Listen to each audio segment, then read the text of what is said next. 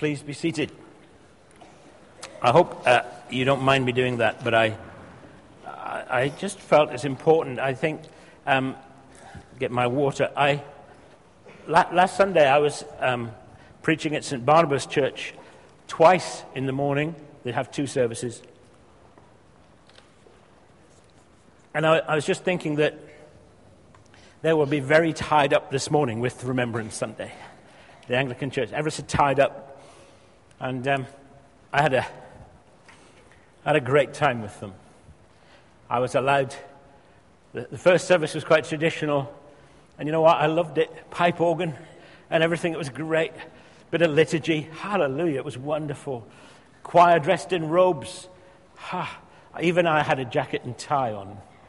Amazing and other clothes as well, but you know. uh, it, was, it was wonderful, and, and Jesus was so present, it was great. And I was allowed 20 minutes to preach on, on living generously.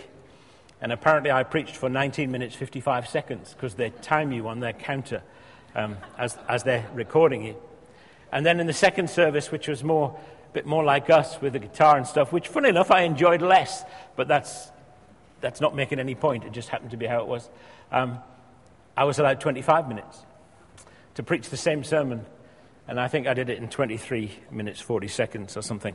And um, but the joy of it for me was to be with them, and they were so appreciative. And, and I, I, just felt, you know, we are one in Christ, and that was a joy. And I'm aware we're one in Christ. And then you think of what they're doing this morning and, and what they're involved in with many people across the nation remembering. And I, we can get that all distorted and celebrate incorrectly, and things get hijacked.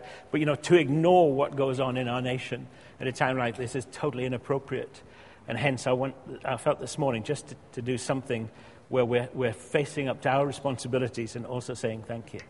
So that's where I was coming from. Right, um, I'm going to get on and preach. Just to say, uh, next Sunday, unless something goes really wrong, we will have a new PA system. Ooh. This, the one we have is dying on its feet. It's very cumbersome in terms of setting it up and taking it down. The new one should be much easier. It's brand new. It costs £10,000, and uh, It'll be great. I promise, a friend of mine, buying it through a friend of mine, he will be up uh, training, he'll be up setting it up, and he's a very uh, prophetic guy, so he might have some words while he's on, you know, because he's that sort of guy. Um, so, as from next Sunday, for a couple of Sundays probably, there's going to be some envelopes around for people who would like to contribute towards the £10,000. A number of people have said they would. You know, we, we kind of take these things for granted, but a, PA system's not what you include in your normal expenses. Okay?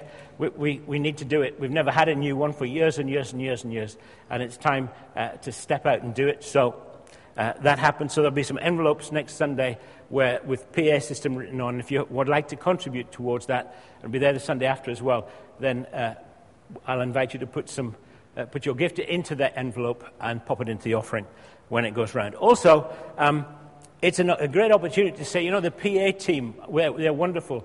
But we'd love some more people to be on the PA team who can do mixing, set up, take down, all of that sort of stuff. Great opportunity to sign up. So where's Andy Colclough? There he is. Or, or David Gibson. Could have a chat with either of those if you'd be interested in being part of the PA team. Okay? But to be part of a PA team doesn't mean you can change your mind last minute. If you're part of it, you're part of it, and you have to take responsibility. Otherwise, there's no sound on a Sunday morning and you don't get to hear me. Things like that. So it, it's a serious job, and I so value the PA team. The, the, nobody ever pays any attention unless it goes wrong. Have you noticed? If it starts to feed back, everybody goes, What's going on? But otherwise, nobody pays any attention to the PA team. I think they're the heroes of church.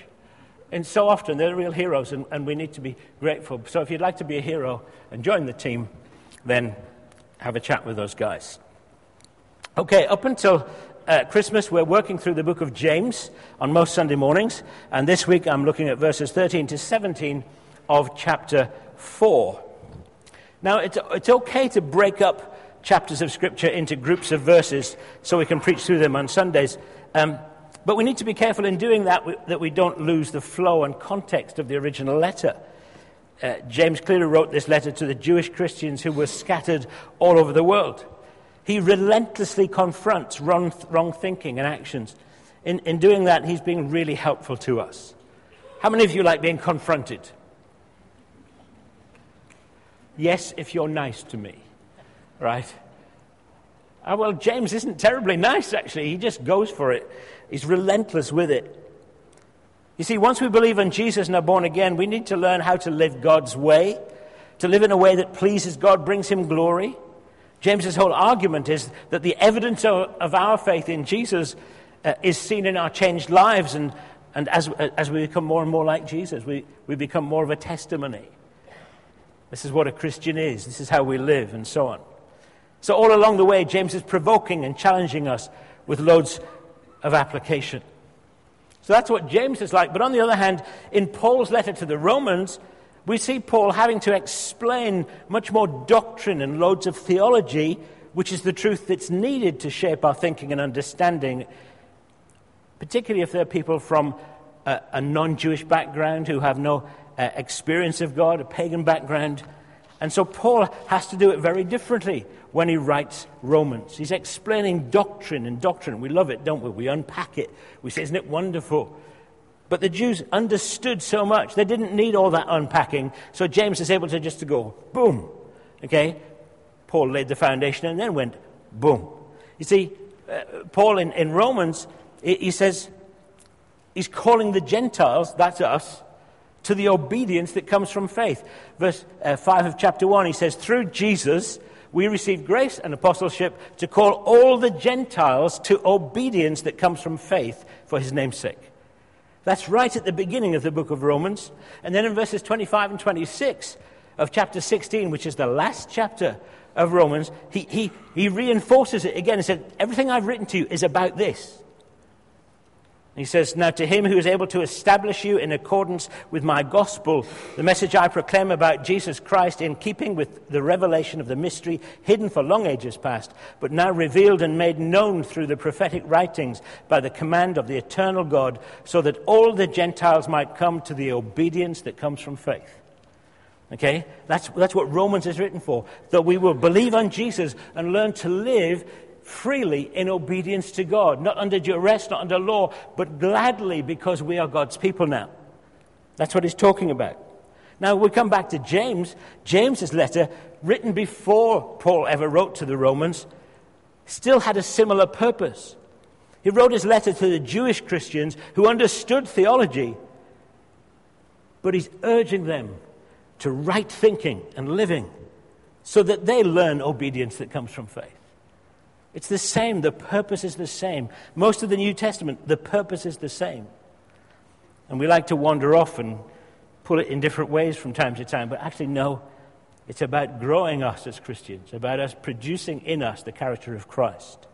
So I'm going to read from James 4, uh, verses 13 to 17. That's the bit I'm going to preach on this morning. But I'm also going to read right through uh, to verse 6 of chapter 5, just to give flow.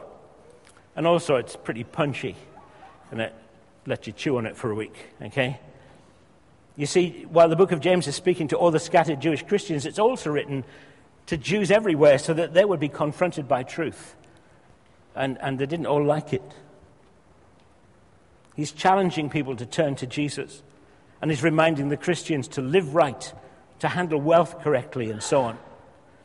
You know, the temptation to separate our faith in Jesus from our day to day living is great. Well, I believe in Jesus, but that's private. How I live my life is separate. That, the temptation for that is so great. And if we do that, we get caught up in a world system that, that, that actually is, is flawed. It, it, it doesn't bring any glory to God. And so James has some things to say to us that just says it right in our face. Raj will be talking uh, in a couple of weeks' time more on how the Christian is to handle wealth and money. But for now, let's just do our Bible reading. So, James chapter 4, verse 13. Now, listen. I like that. Listen. Pay attention. You who say today or tomorrow we will go to this or to that city, spend a year there, carry on business, and make money. Why, you do not even know what will happen tomorrow. What is your life? I love this. You are a mist that appears for a little while and then vanishes. Instead, you ought to say, if it's the Lord's will, we will live and do this or do that. As it is, you boast in your arrogant schemes. All such boasting is evil. If anyone then knows the good they ought to do and doesn't do it, it is sin for them. And then on to verse 5. Now listen, pay attention again. You rich people. That's most of the people in the UK. When you look at world riches, that's most of us. Weep and wail because of the misery that's coming on you. Your wealth has rotted, and moths have eaten your clothes. Your gold and silver are corroded. Their corrosion will testify against you and eat your flesh like fire. You have hoarded wealth in the last days. Look, the wages you failed to pay the workers who mowed your fields are crying out against you. The cries of the harvesters have reached the ears of the Lord Almighty. You have lived on earth in luxury and self indulgence. You have fattened yourselves in the day of slaughter. You have condemned and murdered the innocent one who was not opposing you. That's pretty powerful stuff, isn't it?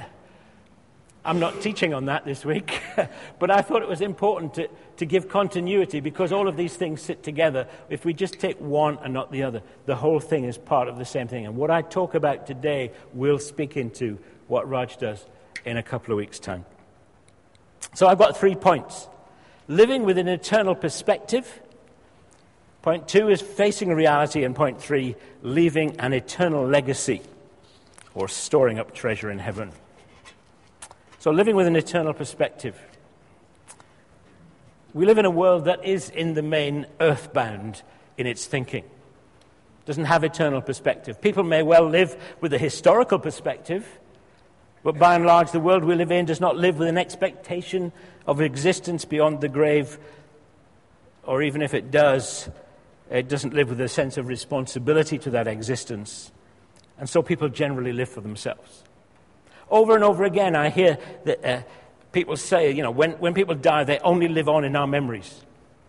That's become increasingly popular in our day that said, well, they live on in my memory. Do you ever hear that? You, you find it in the, in the media, you find it in, in all sorts of stuff, in the entertainment world. It talks about people living on in our memory. That's not what the Bible teaches at all. I hope we do remember them but there's much more to existence than being a memory. The Bible clearly teaches that everyone who has ever lived will have to stand before God and give an account of the way they have lived. Even the Christians will have to do that. The Bible is clear, unambiguous about these things. The Bible teaches that Jesus is coming again. And in 1 Thessalonians 4, verses 15 to 17, it says this according to the Lord's word, we tell you that we who are still alive, who are left until the coming of the Lord, will certainly not precede those who have fallen asleep, those who've died. For the Lord himself will come from heaven with a loud command, and with the voice of the archangel, and with the trumpet, trumpet call of God, and the dead in Christ will rise first. After that, we who are still alive and are left will be caught up together with them in the clouds to meet the Lord in the air, and so we shall be with the Lord forever. We are eternal beings. We are people. Every person on the planet are eternal beings. Now there's heaven or hell to face. But you can't say, well, it doesn't matter because you're going to leave yourself. You've got to have an eternal perspective. Otherwise, we leave ourselves in total, a total mess. We need to learn as Christians to live with that sense of expectancy, that sense of, fortunately, you know what? For me to live, the Apostle Paul said, to die is gain. For me to live is, that's ah, great. To die is even better. That's having an eternal perspective. How few of us really have that. How few of us really have that, particularly in our nation, particularly in the West. I think if you live in other parts of the world where life expectancy is short, where, where, where, where many children die, uh, people get ill and die, where people are looking, they're, they're living with an eternal perspective. They know this isn't it. Whereas we kind of make this everything. And it gets into the Christian church, and so it's all about, it's all about now at the expense of eternity. And we mustn't do that. So, if we're going to live with internal perspective, does that mean we're just to go passive and sit around on a mountaintop waiting for Jesus to come? Not at all. God has given each of us a life to live to grow, to learn, to develop, and be the best you and me that we can be for the glory of God. Do you know what? I cannot be the best Simon. I can only be a best Paul. And he can't be a best me. He can only be a best Simon. I've been given life. You've been given life. So, what are you going to do with it? When you start having an eternal perspective, you start to ask that question what am I doing with my life? We all have different gifts. God made us that way. And so many people are wishing they had. I wish I had Simon's gift. I wish I had this gift. I wish. People spend all the time, look, be settled with what you've got and make the best of it. Grow it, develop it, strengthen it. I love technology. It's the way I'm wired. I, I understand technology. I, I, understand circuit diagrams. I, I'm a cause and effect sort of guy. I'm a bit scientific in my mindset. I'm just wired that way. I'm, I'm pleased with that. You know, I'm sorry if it's a bit boring for some people. You know, I love my model railway. People go, oh. You know, people go, oh, you've got a little toy train set. And think, oh, God, no understanding of, of the real world. But we're all different. Now, other people, like Tom, is into sport. You know, that's, he's got gifts in the area of sport. You know what? That goes so above my head. I don't even know it's there. It's just totally different for me. The most exciting sport I can think of would be chess. or maybe motor racing, because you do it all sat down. And just waggle your feet and do that. That's my sort of idea of sport. Okay? But we're different. I'm not in any way decrying sport. I think it's a great thing for somebody else. We're made differently. That's the point I'm making. We have different gifts practical gifts, technical gifts, creative gifts, artistic gifts, musical gifts. Oh, there's something inside of me wants to make music. It just won't come out my fingers on a keyboard. Do you, do you ever? Do, do you know, I am musical. My my heart's music. I can hear music in my head, but I don't have the gift when I sit in front of a keyboard to get it out of my fingers onto the keys. Is that frustrating? Absolutely. Am I envious of David Gibson? Absolutely. But I don't want to be him because God didn't make me him, He made me me. Do, do you understand what I'm saying? We, we can say, oh, I wish. It's all right to wish. Anybody got a few wishes? You're a sad bunch.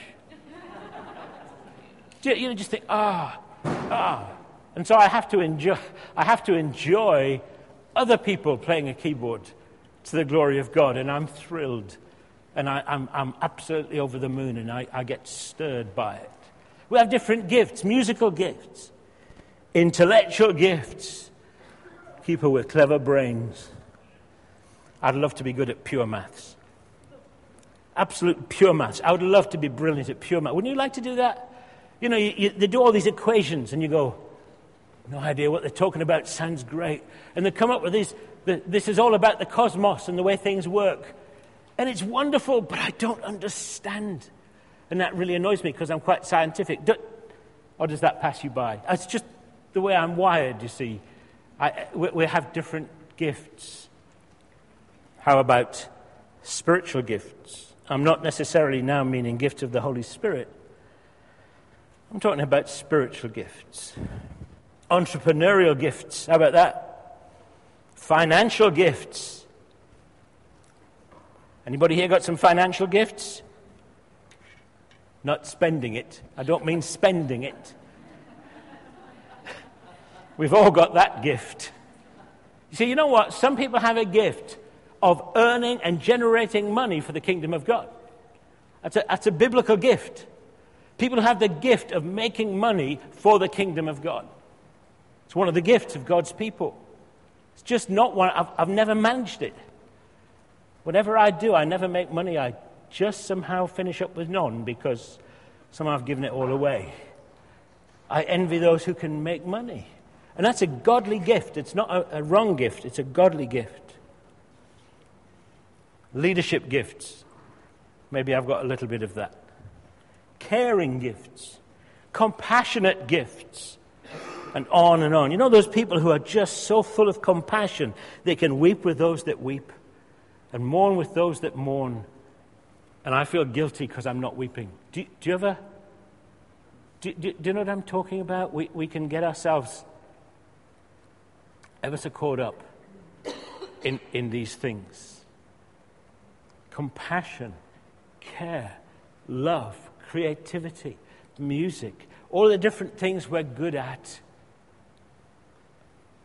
But we don't have all of them. We've only usually got a little bit of one. We're all different. But whatever our gifts, as God's people on the earth today, God wants us to use our gifts and use who He has made us for the benefit of His kingdom and His eternal purposes. As we learn to live this way, so the world is blessed and God's kingdom is advanced. You see, if we remove an eternal perspective from our lives, we very, very quickly start just living for ourselves. And the Bible tells us clearly what happens when we do that. Let me read to you from Ecclesiastes 2, verses 10 to 12. This is, this is our world.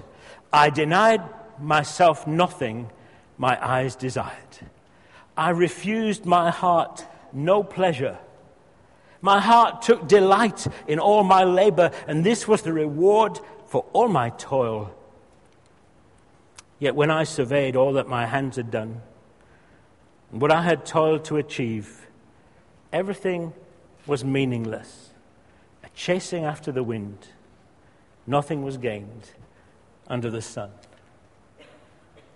You look at our world, people making and creating and doing and and you know what? At the end of time, at the end of their lives, so often it's like dust through the fingers, like sand through the fingers. It's meaningless. It produced nothing of lasting value. It came and it went. That's sad. We need to live with an eternal perspective. My second point facing reality. What does, our, what does our reading say? What is your life? You are a mist that appears for a little while and then vanishes. When I was young, the future before me looked big and long. I couldn't imagine getting older. I'm still a little boy on the inside. Aren't you? Ooh. Well, sorry, if you're a woman, you're not a little boy on the inside. Um, do, do, don't you still have, come on, Jonathan, don't you still have those? He's never gone, he's never gone past 16 mentally. Excellent, I like that.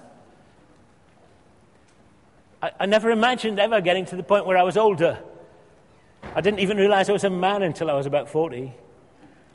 In the sense that people would say, oh, look at that man over there. And I'm looking around thinking, who's, who's that? Oh, talking about me. Because inside, I don't see myself that way. I still don't see myself that way. I still see myself as a young man, vigorous, full of creativity, bursting with dreams and ideas and possibilities. That's what God made us for.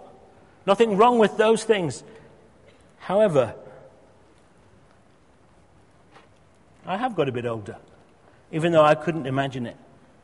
I was a very shy and timid little boy, but I dreamed my dreams. When I was 17, I met Jean. Wow. God, first time we met, God, well, I say God, she just knew she was going to marry me. I, I didn't know that, but you know, I looked at her and thought, no way. However, that, that's, she's prophetic and she knows better than me. So she just knew I was going, she was going to marry me. And, but God clearly put us together, and, and we got mar- married when I was 20, Jean 22, and together we dreamed our dreams. At that, all that time, we were learning and growing in God. We, have our t- we then had our two children. We sought to bring them up to know and love Jesus. For many years, I worked for the Hammond Organ Company doing electronics and music. And as time went on, I began to have more and more influence in the company, and I, I, be, I, sought to make Hammond Organ the best company of its type in the country, giving the best technical support and spare support of any, any such company in the UK. How could I do less? I, I, was there. God had put me there. I'm a child of God, and therefore I wanted, it, I wanted to live for His glory, so I wanted to make the company I worked for the best. That's living with an eternal perspective. That's making a difference as a child of God. So that applies whether you're a teacher or, or whatever you're doing. Work for the glory of God where you are to make it the best. That's just honoring Jesus. Very important. Then in 1985, I, I went full time with the church in Milton Keynes that we'd been part part of as it was planted. Then in 1995, God moved us to Bedford to lead the church there. And then again in 2010, God brought us up here to lead Jubilee. Loads of stories that could be told about those years. I haven't got time. But what I want to, do want to say is this I have sought to lead any church I have led to be hugely significant in the purposes of God. Deliver us from also ran churches. Deliver us from churches where we just go along on a Sunday and it's a nice little group of people and they're ever so faithful and we're just holding on till Jesus comes. I couldn't lead a church like that because I'm not holding on till Jesus comes. You and I are, are, people of destiny. You and I have a calling. You and I are called to, to, to see Jubilee become hugely significant in the purposes of God. Jubilee is to be significant like that. Jubilee is called to make a huge difference in Teesside and around the world. Do you believe that? Can you, can you believe that? Could you see yourself added to something like Jubilee that says, no, we're not just a bunch of people who meet in Macmillan on a, on a Sunday morning and do a little bit during the week. We're a bunch of people with a call. We're a bunch of people with a destiny. We're a bunch of people that God has put together for purpose in our day. That's different, isn't it? It's not like, oh, which church shall I join? No, no, I've been joined to a group of people and God has a destiny for us to fulfill. That, doesn't that get a bit exciting, that sense of purpose? It's not just the church I go to, it's the people I'm a part of. The prophetic word to us that Andy Merrick, who's in, from Glasgow, brought, do you remember? He said that we're a bit like David before Goliath, an unlikely bunch, but that God was going to use us to see the spirit of poverty broken in Teesside. We haven't achieved that yet. But I do believe God said that. And it's not just my responsibility, it's our responsibility. The church isn't just about me. Perish the thought. So go home then. The church is about Jesus and his calling, and he takes us and he brings us from different parts of the world and puts us here. He brings us from different parts of the country. He puts us here. He brings us here from different nations and he puts us here for purpose that he may be glorified, his kingdom extended. We are making a difference for some people. And as long as I'm leading Jubilee, we will press forward into all God has promised us. I will persist. I will be relentless. I will keep declaring it. I will keep trying to motivate. That's my job. But it's not just idle words, it's the promises of God where I'm, I'm reminding you of. This is called living with eternal perspective, but it's also living with reality. You see, why do I tell you all of that? Because now, when I look back, all my life just seems like yesterday. Where did the time go? Anybody know what I'm talking about?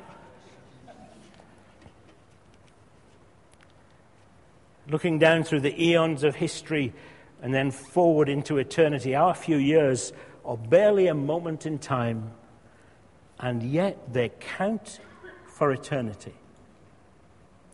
Isn't that amazing? You could get lost in the eons of time looking at history and think people came, people went, people came, people went. But every life counts for eternity, for that brief moment while we have life on earth. What are we going to do with it? We are each responsible to make the years we have count.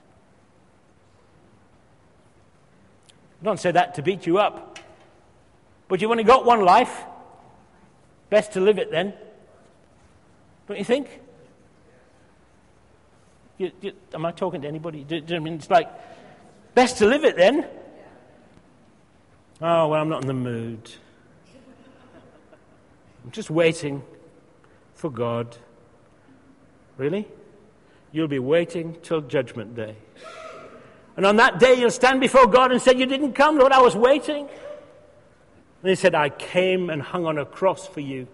I filled you with my spirit and I give you creativity and gifts, and you didn't use them. Why not? That's what he'll say on Judgment Day. What are we doing with our lives, is the question. And I'm not saying this to be harsh, but I'm saying this is the sort of stuff James is asking. He's confronting us over and over again. You see, I remember when I was young, and when we were young, I used to say, one day, one day I'm going to do, one day. And then you reach a point in your age when you suddenly think, I better do it today then, because if I don't do it today, I'll miss my one day. Do, do, do you know what I'm talking about? I, I've, got to, I've got to do it now. Well, I'm still in the now moment, just. But don't waste your time thinking one day. As my mummy always said to me, there's no time like the present. I was brought up, there's no time like the present. Don't put it off till tomorrow. Do it today. So here we are in Jubilee, called of God, saved by the blood of Jesus, filled with the Holy Spirit, ready to go. Here we are. What are we going to do? I'm waiting. No, there's plenty to get on with right now. Wherever we are is where God's put us. Wherever we find ourselves, work to be excellent. Bring the glory of God there. Tell people about Jesus there. Make a difference there. Take every opportunity, the Bible tells us. I find in church leadership, so often people say, Oh, I know I'm called to leadership. Are you? Oh, yes. Well, can you put the chairs out for me? Oh, I can't do that. I'm called to bigger things. Well, could you stand on the door and welcome people? No, no, I'm called to bigger things. Well, could you clean the toilets for me? Definitely not. I'm called to better things. I tell you, every time every time without fail, when I'm looking for leaders, I'm looking for people who are putting chairs out, who are cleaning toilets, who are serving faithfully, bringing glory to God in the, in the now of their lives without glory, without profile or anything else. It's getting your hands dirty to the glory of God. And, and if you're anonymous in it, you're anonymous in it. But that way, God will take people with that heart, that servant heart, and He will say, Right, I want to bring you up. I want to give you profile. I want to give you something to do that, that people go, wow. When we were in Milton Keynes, Chris and John, and Emma, remember this? Um, we were in Milton Keynes in, in, in New Life Church. Uh, we, we became New Life Church in Milton Keynes. And uh, we, we were given this building. And it, wasn't, it was a good building, had two halls, and it had a nasty bit. I might have told you this before. It had a nasty bit between the two halls with a bit of a plastic roof on and a drain that was always blocked. And the guy, Tony Villiers, I worked with, who was, who was technically the leader, we, we worked together, but he was leading the church. And the, the number of times I'd walk in and find him with his arm right down a drain as far as he could go, reaching to get all the grot and filth out the drain. The number of times we were on the roof, sticking, it was leaking, and we were on the roof with blow lamps and glue, trying to stop the leak for people on a Sunday. There's times I walk in and he had his arm right round the U bend of the toilet trying to unblock the ladies' loo. That's leadership. That's our calling. That's what it's about. It's getting your hands dirty for the glory of God. And if you can't do that, forget it. Forget it. Serve where you find yourself. Serve gladly. Serve for Him. It's all about that. You see, what does James say? He says, we're, we're a bit like mist that appears early in the morning as the sun is rising. You know the sort of thing I mean? That moment when the morning sun starts to warm the landscape and the morning dew begins to evaporate, the mist starts to rise. That mist can make a beautiful picture. If you're standing on a hill looking down, do you, do you, you know, look down there with your camera. The scene can take our breath away, but within a few hours, the mist is gone. The picture has changed forever. This is what James is saying. It is so important in the short time we have to seize the day and make a difference. Let's make our plans and use all the gifts God has given us to impact this world while we have this life.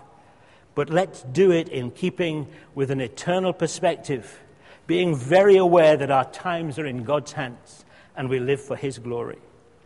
Let's invest in our children and teach them all about Jesus. Let's invest in people by sharing with them the gospel and the love of God. Let's go and feed the hungry and house the homeless and get our hands dirty. That's our calling. You see, if we ignore God, we can make up plans and do all these things, but it can come to nothing as our earthly life is taken away. Maybe we're hugely successful, make a fortune, become a well known figure. But even if that is the case, we still need to keep an eternal perspective and live our lives before God. Jesus says to us in Matthew 16, 25 to 27 For whoever wants to save his life will lose it, but whoever loses his life for me will find it. What good will it be for a man if he gains the whole world, yet forfeits his soul? What can a man give in exchange for his soul? For the Son of Man is going to come in his Father's glory with his angels, and then he will reward each person according to what is done. Some of us will live for many years, and some of us not so many. The question simply is this Are we living for Jesus today? It's the only question. Are we living for Jesus today? When you're young, you think you've got all the time in the world. And I need to say to you, young people, seem to gravitate to this side of the church. This is the young side, apart from a few old crocs. Okay? sorry, I'm not talking about the front row. Oh, sorry, I've just. I need to say this to you. Don't waste your life and time on self indulgence. God has given you a life to live and enjoy for His glory. And it starts by being diligent with the little things right now. Don't put it off till tomorrow. Being diligent with the little things right now, today. I could spend a lot more time on that. I was just thinking of um, this leads into my next point anyway. I was thinking of people like Cadbury and Fry, you know, the people who. Cadbury did the chocolate thing, but you know what? He built Bournville. Built a place called Bournville, a whole place for his people to live in, that people could have good homes. And uh, he cared about the whole picture. He was living for eternity. He was doing something that served the now, but built for eternity. Nowadays, all of these things have been gobbled up in maximum profit, maximum return, all the big business thing. We're, the only thing that counts now in business is maximum profit. That's not in God's economy. In God's economy, what counts is, is profit, yes, but people being cared for, the, inv- the investing that goes in the next generation and the next generation and the next generation. And so, my last point is this leaving an eternal legacy or storing up treasure in heaven. When I look back at church history, I'm hugely humbled as I read of people like Wesley and Whitefield and Spurgeon and William and Catherine Booth and C.T. Studd and Watchman Nee and Billy Graham, even Terry Virgo and Dave Devenish. And they're still going. And there's a host of others who have left or are leaving us with such an amazing Christian legacy. It's like we get to stand on their shoulders these guys who give everything for Jesus, we get to stand on their shoulders and then do our thing in our day. They used all the gifts they had and they leaned on God and they were faithful in their day. And you know what? We live in the good of that. However, whatever you think of the church in the UK today, we live in the good of the people who've gone before us, who paid a price, who battled through. Nowadays, we take the baptism of the Holy Spirit as the norm. I tell you, in my day, in the 60s and the 70s, it was frowned upon. It was not the norm. And bit by bit, people pressed on and pressed on. And now, by and large, the church in this country would be very open to being filled with the Holy Spirit Things have changed. We stand on the shoulders of people who've gone before. But if we're going to stand on the shoulders of people gone before, then we need to make sure that we actually honor them by living right in our day. Not take it for granted, but live right in our day. I read their stories, they make me cry. I just want to cry. I'm overwhelmed by such godliness. I'm overwhelmed by such cost and such joy in the midst of their cost. I'm totally humbled. But you know what? There are millions more who've gone before us who've never had their story recorded. People who have left an abiding legacy that we live in the good of, and yet we don't know who they are. Perhaps we do. Parents, grandparents, people who prayed for us. My grandma, until she died, prayed for me every day of my life until the day she died. She had four daughters, and she prayed for her four daughters every day of their lives until she died. And all four daughters loved the Lord. And my mom's the only one left at 90, but they loved the Lord and died loving the Lord. My mom's still praying for me every day. She's praying for the grandchildren every day. It's glorious. It's wonderful. It's a joy to be prayed for. And there's people you don't know. There's people you don't know who, down through the years, have prayed for you, who are praying for Jubilee today. People, my mom's praying for Jubilee Church today. People are praying for us to be effective in our day. Thank God for them.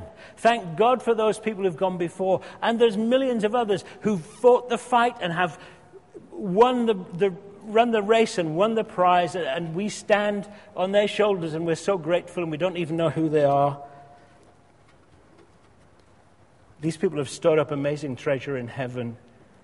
I say, Oh God, let me be one of those. Oh God, let us be a people like that. Don't you think? Don't you have that tug in your heart saying, God, I want to be one of those? It's my heart my heart for young, young, young people. I'm saying, don't waste your life. God wants you to be one of those who pay the price and you get a reward in heaven and it's an eternal legacy and you're living for His glory and you go, oh God, I want my life to count now, but I want to live with eternal perspective and I want to do it in a way that you're pleased with me. And I bring you joy. What does verse 17 of chapter 4 say? If anyone then knows the good they ought to do, and doesn't do it, it is sin for them. That kind of needs to focus our minds. There's too many Christians I know who live with regret. I wish. They get to 50, 60, and they look back and think, oh, I wish I'd done it differently. Well, you know what? God's a God who restores the years the locusts have eaten. God's a God who will say, well, start right now then today, start right now, and make the rest of your life count, whatever your age.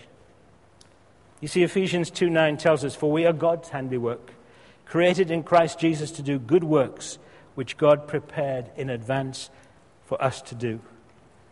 Let's do them for His glory. It's our turn now. I, I, I think it was Christine who said, oh, the people who've gone before us, they're the, they're the people cheering us on from the, the, the, stands. They're saying, Come on, come on. We did it in our day. Now come on. We're surrounded by a great cloud of witnesses. Come on, in your day. Come on, we're cheering. We're there for you. It's your turn. It's our turn now. Let's not waste it.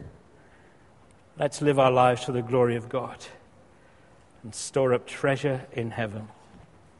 I want us to pray don't want us to stand, I want us to pray. And I'm going to quote some of the words of a song which I've mentioned before, but I, I just want us to close our eyes and pray. Lord, we come before you and we come into your presence right now. And you have a destiny for us. You have a destiny for us together, and you have a destiny for us as individuals. You've given us life. You've saved us and made us your child. And God, right now, I just pray you, you, you catch us up and give us faith to step in and say, Today, I will live for Jesus. I will make today count. Keep praying. Keep praying. Don't open your eyes. A guy called Mark Altrogge wrote a song many years ago. We learned it and sang it in the early 80s in what is now New Life Church, Milton Keynes. I've mentioned it before, as I say. Here's a few lines of it. I want to make this a prayer. I want to serve the purpose of God in my generation. I want to serve the purpose of God while I am alive. I want to give my life for something that will last forever. Oh God, I delight. I delight to do your will. God, would you help us that? Would you help us make that our prayer this morning? You didn't just save us to get us to glory, you saved us for your glory, for your purpose. You give us life for a reason. Help us fulfill that purpose. I want to build with silver and gold, Lord, in my generation. I want to build with silver and gold while I'm alive. I want to give my life for something that will last forever and delight to do your will. God, I want to see the kingdom of God in my generation. I want to see your kingdom come while I'm alive. I want to live my life for something that will last forever and delight and delight in doing your will. Lord, what's on your heart this morning? Lots of love, lots of grace, no condemnation, but a clear call to Jubilee Church Teesside. Let us know your will, Lord, and we will follow you. That's what we're seeking to do. That's what I'm trying to do in terms of our leadership. We want to follow you, God. We're not here to make up the numbers. We're not here to play games. We're not here to fill in the time. We're here for eternal purpose.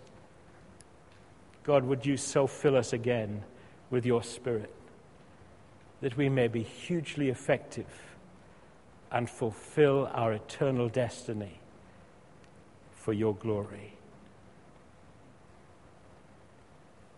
Would you rest upon us right now, Lord? Let God rest upon you right now. God's speaking to some people this morning. And you might say, I don't know what to do. I don't know how to respond. Just tell him, God, yes is the answer. Just say to him, yes is the answer. I want to, I want to live for you, Lord. Show me how. He will. But it starts with the little things, even today. Rest upon us, Lord. Rest upon us. Thank you. May your word burn in our heart and do its work that you may be glorified. Thank you, Lord. Thank you. I wonder if the band would come back. I want to stand. I'm going to take up our offering as